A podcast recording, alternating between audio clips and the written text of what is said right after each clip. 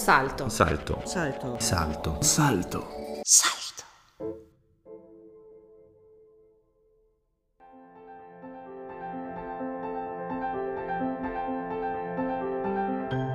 Salto präsentiert. Salto presenta.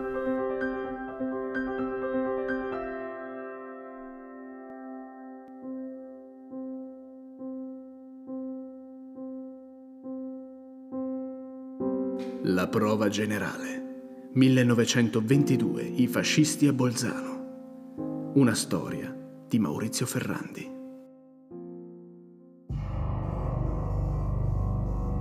La fine di Credaro. La parte altoatesina della spedizione voluta da Benito Mussolini è terminata. Ora seguiamo con il racconto di Maurizio Ferrandi i fascisti che si spostano a Trento per demolire il sistema dei commissari speciali voluto dai governi liberali del dopoguerra per rendere meno traumatico il passaggio all'Italia delle nuove province. Il bersaglio quindi è uno solo, il commissario Luigi Credaro. Buon ascolto.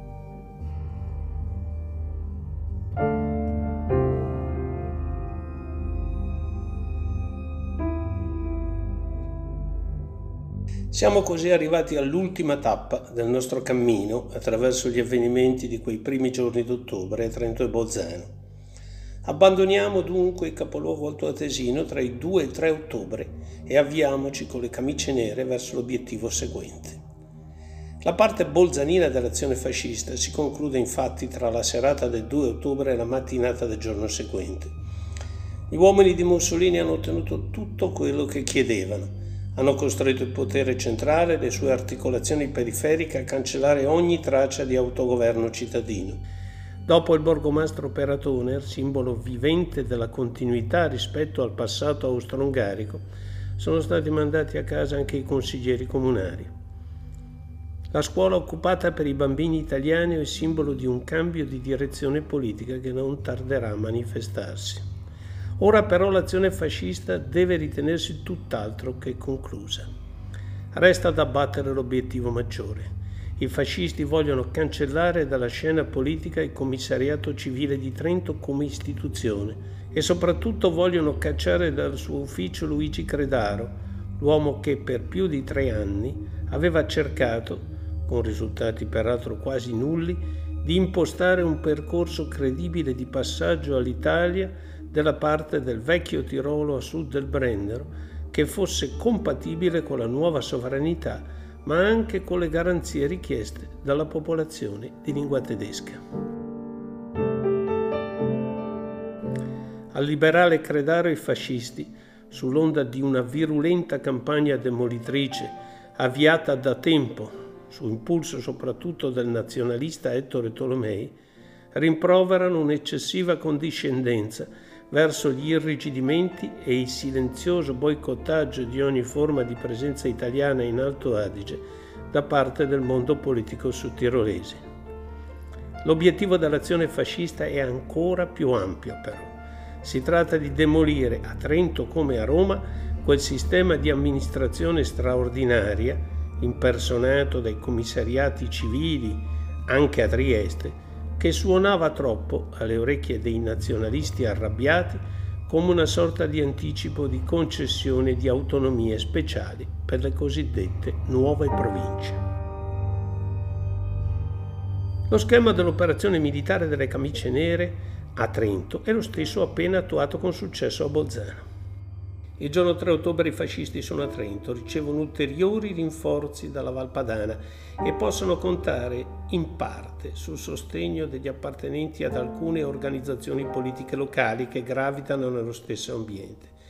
Sugli ex legionari fiumani, ad esempio, ed anche, non senza contrasti interni, sugli appartenenti alla Legione Trentina, composta da coloro che avevano militato nell'esercito italiano durante la Grande Guerra.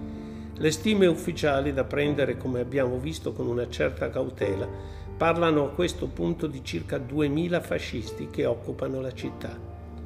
Ad attenderli trovano però un apparato di forza pubblica anch'esso notevolmente aumentato e sicuramente superiore secondo le stime a quello delle squadre guidate da Giunta e De Stefani.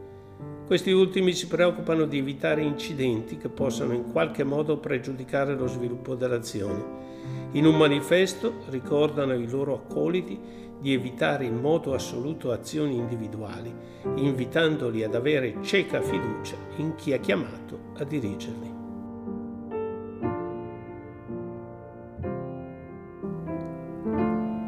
I fascisti stabiliscono il loro quartier generale nel palazzo della giunta provinciale lasciato sguarnito dalla forza pubblica e dei militari che preferiscono concentrarsi a difesa del palazzo del governo, sede del commissariato civile. Il pomeriggio del 4 ottobre i capi fascisti ottengono finalmente il colloquio richiesto con Credaro.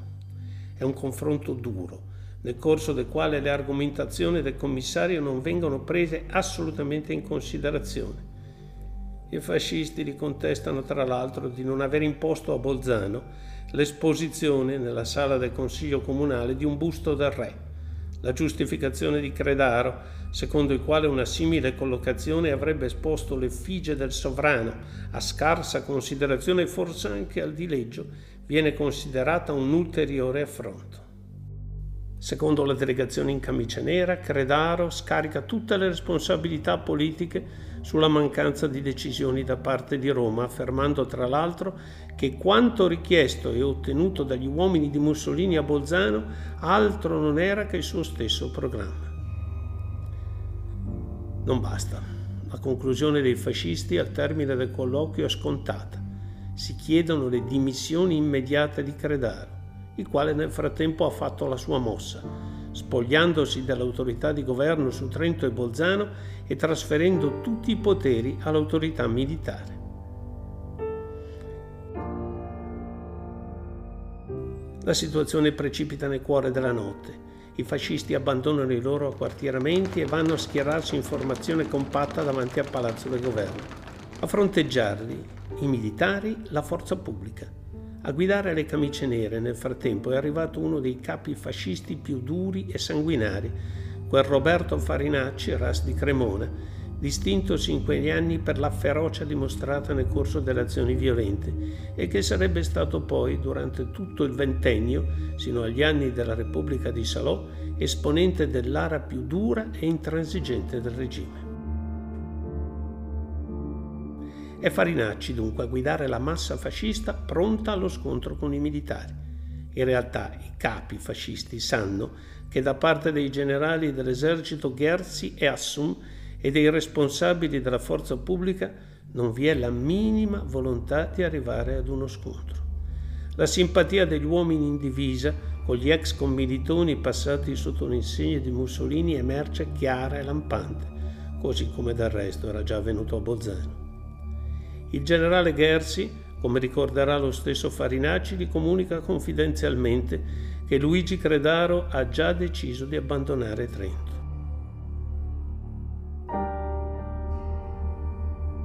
La partenza, prevista per l'alba del 5 ottobre, avviene in realtà solo nelle prime ore del pomeriggio. Per i fascisti si tratta di un dettaglio senza importanza.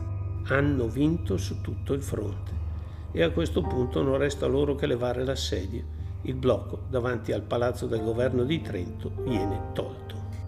In realtà la decisione di Credaro è il frutto di un lungo confronto notturno e diurno con i responsabili dell'esercito e della forza pubblica. Il commissario, dopo aver trasferito loro i poteri e quindi la responsabilità di difendere la legalità e l'autorità costituita di fronte all'aggressione fascista, si attendeva probabilmente che, vista anche la superiorità numerica e di armamento da parte dei militari, dei carabinieri, delle altre forze di polizia, queste procedessero in modo da sventare la minaccia fascista. Si trova di fronte invece ad un atteggiamento totalmente diverso, come verrà ampiamente delineato dalle inchieste che si svolgono dopo i fatti. I generali non hanno nessunissima intenzione di autorizzare le loro truppe ad usare le armi. Accampano per questo una giustificazione del tutto assurda, richiamandosi a un precedente, ad un fatto avvenuto un anno prima a Modena, quando l'uccisione di otto fascisti da parte della forza pubblica aveva dato luogo all'arresto del commissario di PS che aveva ordinato di aprire il fuoco. Sta di fatto che Credaro si rende conto in quelle ore che coloro cui ha trasferito, forse con troppa precipitazione, i suoi poteri, non hanno la minima intenzione di opporsi all'azione fascista se non in maniera del tutto passiva. Sono gli stessi generali invece a consigliargli caldamente di abbandonare la piazza per evitare guai peggiori, con la solita scusa già usata a Bolzano della necessità di evitare a tutti i costi incidenti e spargimento di sangue. Si rende conto, il Credaro, di non poter contare neppure sul sostegno dei suoi superiori a Roma. A questo punto non ci sono alternative possibili. L'odiato Credaro lascia Trento per non farvi più ritorno.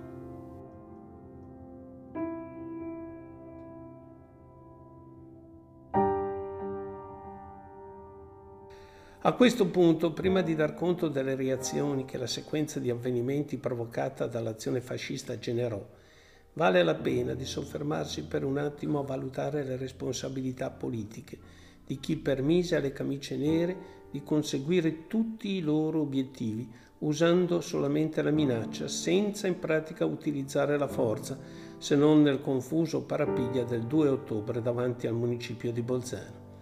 Ci soccorre in questo la minuziosa relazione stilata dall'ispettore di Tarsia, che, dopo aver ripercorso brevemente la cronaca di quelle ore e aver illustrato l'ampia messe di documenti allegati, comunicazioni ufficiali, ritagli di giornali, confidenze ricevute, termina con un vero e proprio capo d'accusa nei confronti dei funzionari pubblici presenti in quei giorni a Trento e Bolzano.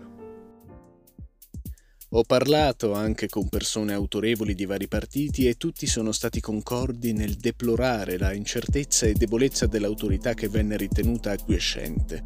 Si permise che le prime squadre fasciste girassero alcuni in divisa con l'elmetto, alcuni manifestamente armati di rivoltella senza procedere nemmeno ad un arresto, né a Bolzano né a Trento dove pure la concentrazione non poteva avvenire istantanea, ma poco per volta, come del resto risulta dalle comunicazioni che ho sopra accennato.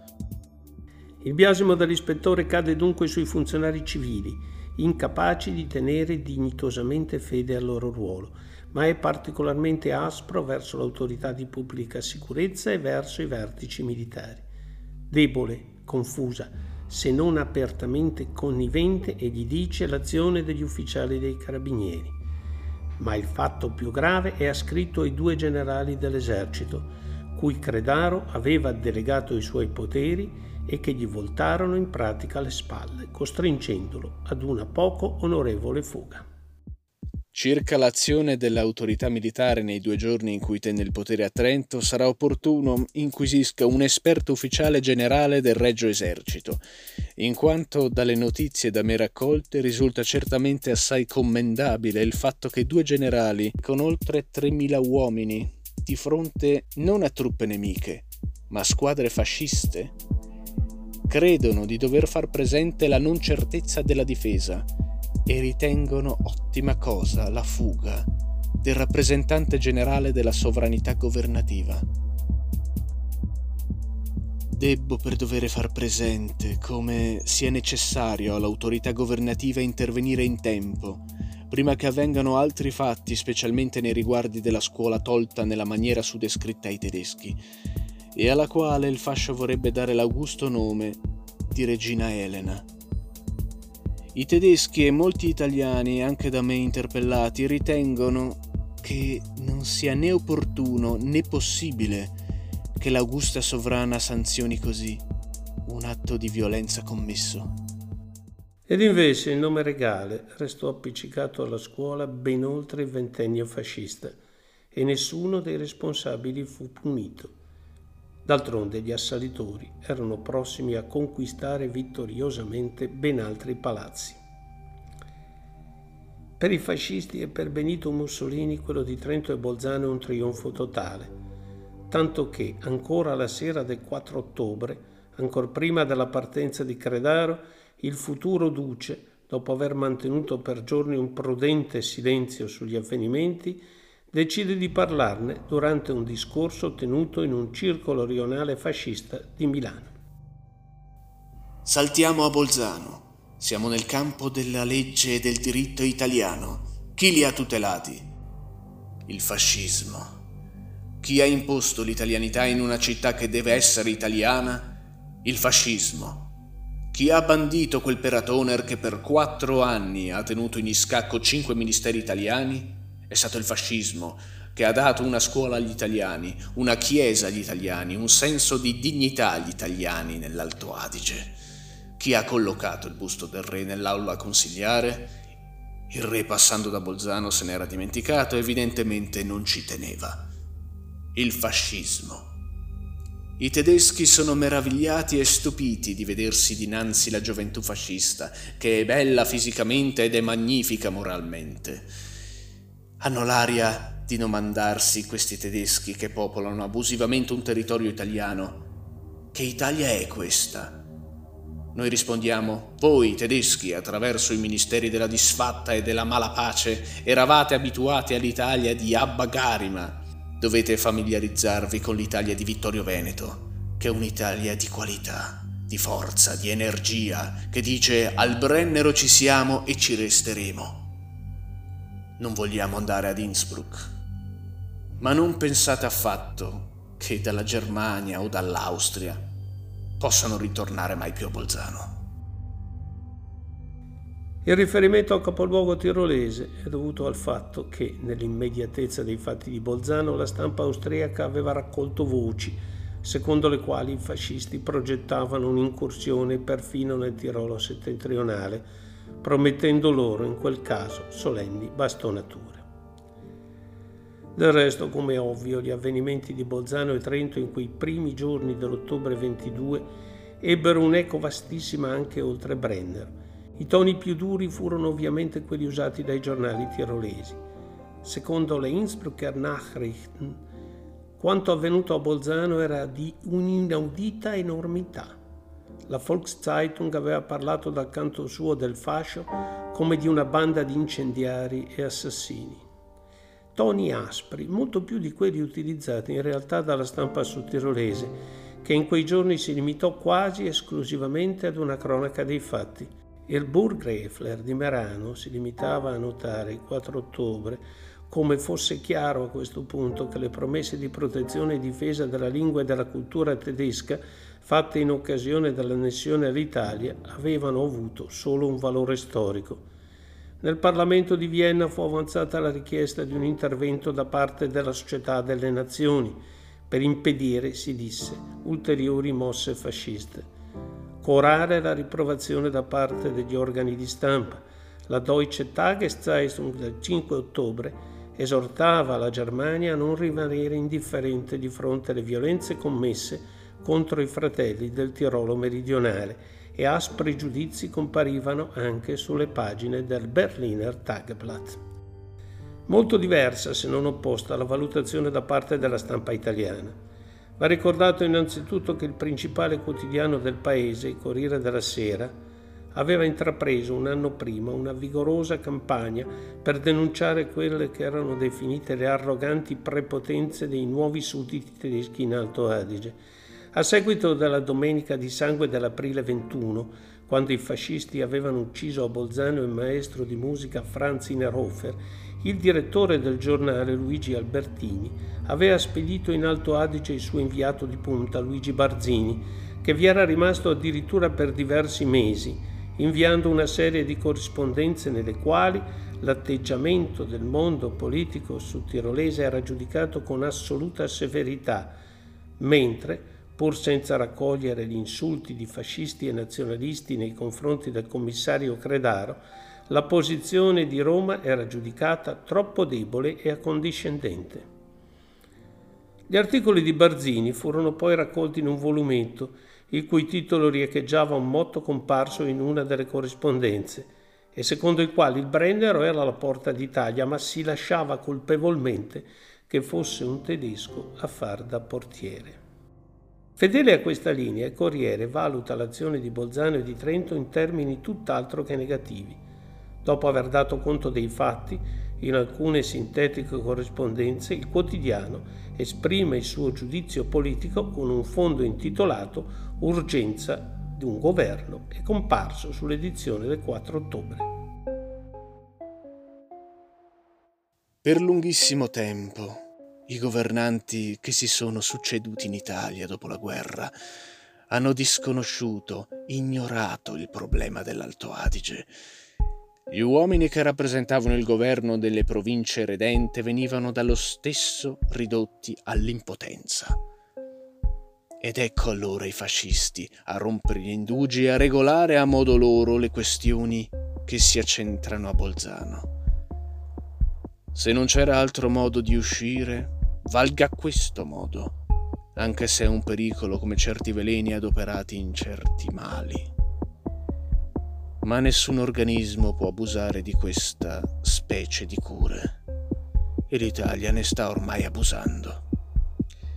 La debolezza del governo è diventata una scuola di anarchia. Non c'è che un modo di arrivare all'ordine in Italia. Togliere all'azione fascista la giustificazione dell'inerzia governativa e quindi governare. Per il resto la stampa italiana non dedica spazio eccessivo all'operazione fascista su Trento e Bolzano che, come abbiamo già detto più volte, va peraltro a collocarsi nell'ambito di tutta una serie di vicende consimili miranti a delegittimare il governo e a preparare il terreno per la marcia su Roma e la presa del potere. La stampa di Torino si limita ad osservare come la vicenda in sé non sia sufficiente per provocare una crisi ministeriale mentre altri giornali, come la Tribuna e il Secolo di Roma, puntano il dito contro l'inerzia governativa che ha dato spazio alle manovre dei fascisti. Sul resto del Carlino di Bologna, un esperto di politiche militari, Aldo Valore, arriva a sostenere che le autonomie concesse all'Alto Adige avevano vanificato la conquista bellica e che quindi l'operazione in camicia nera era perfettamente giustificata su posizioni opposte di forte critica all'operazione varata da Mussolini, solo le cronache comparse sui quotidiani cattolici Il Corriere d'Italia e l'Italia. Un cenno particolare merita quanto scritto in quei giorni dall'unico organo di stampa italiano pubblicato in quei mesi in Alto Adige. Lo abbiamo già citato più volte nel corso di questo racconto, si tratta del piccolo posto, bisettimanale con sede a Merano, aveva visto la luce nella primavera di quel 22, caratterizzandosi subito per un vivacissimo sostegno alle tesi e alle richieste del fascismo. L'editoriale del numero uscito in edicola il 7 ottobre e dedicato quasi interamente alla narrazione dei fatti avvenuti solo qualche giorno prima, firmato dal direttore Emilio Desio, non lascia spazio a dubbi.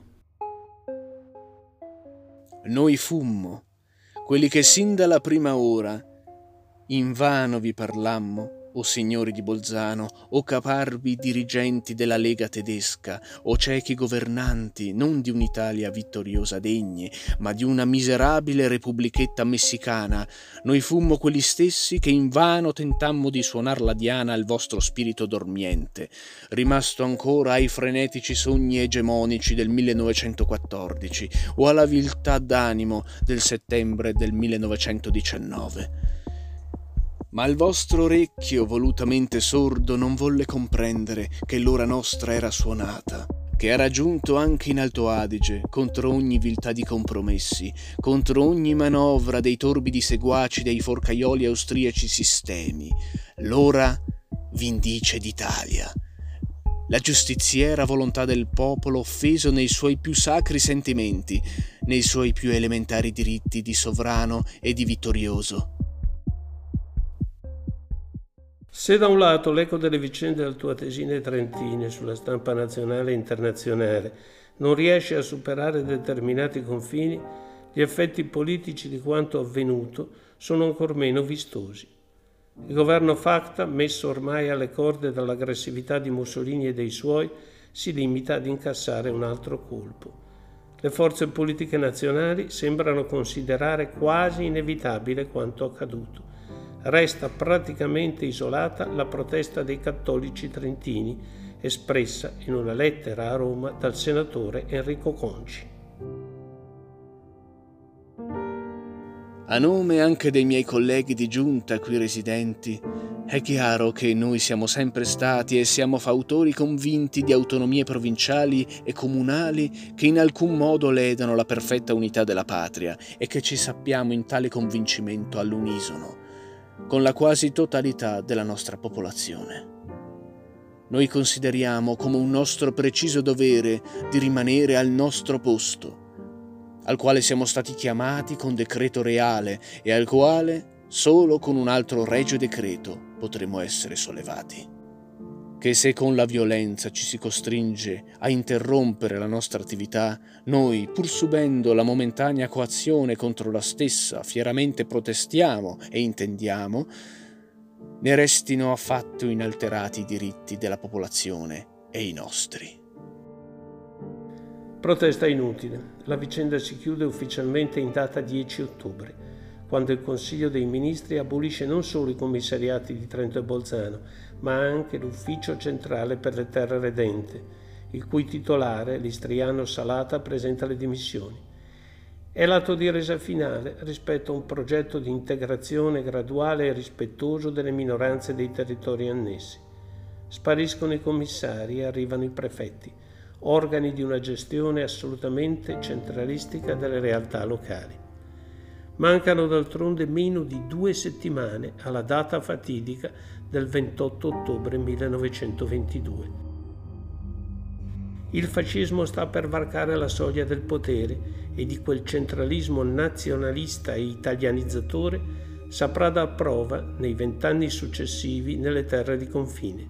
La marcia su Bolzano e Trento dei primi d'ottobre è stata la prova generale, perfettamente riuscita, di quel che sta per avvenire. Si chiude così la quarta puntata di questo nostro racconto. Ringraziamo tutti coloro che hanno avuto la pazienza di seguirci e di ascoltare la rievocazione di fatti lontani un secolo, ma che hanno influito moltissimo su ciò che è avvenuto in seguito in queste terre e che hanno aperto ferite che ancora oggi stentano a racchiudersi. Se ti è piaciuto questo podcast, abbonati alla nostra creatività perché non è mai troppo tardi per sostenere qualità e libera informazione in Alto Adige.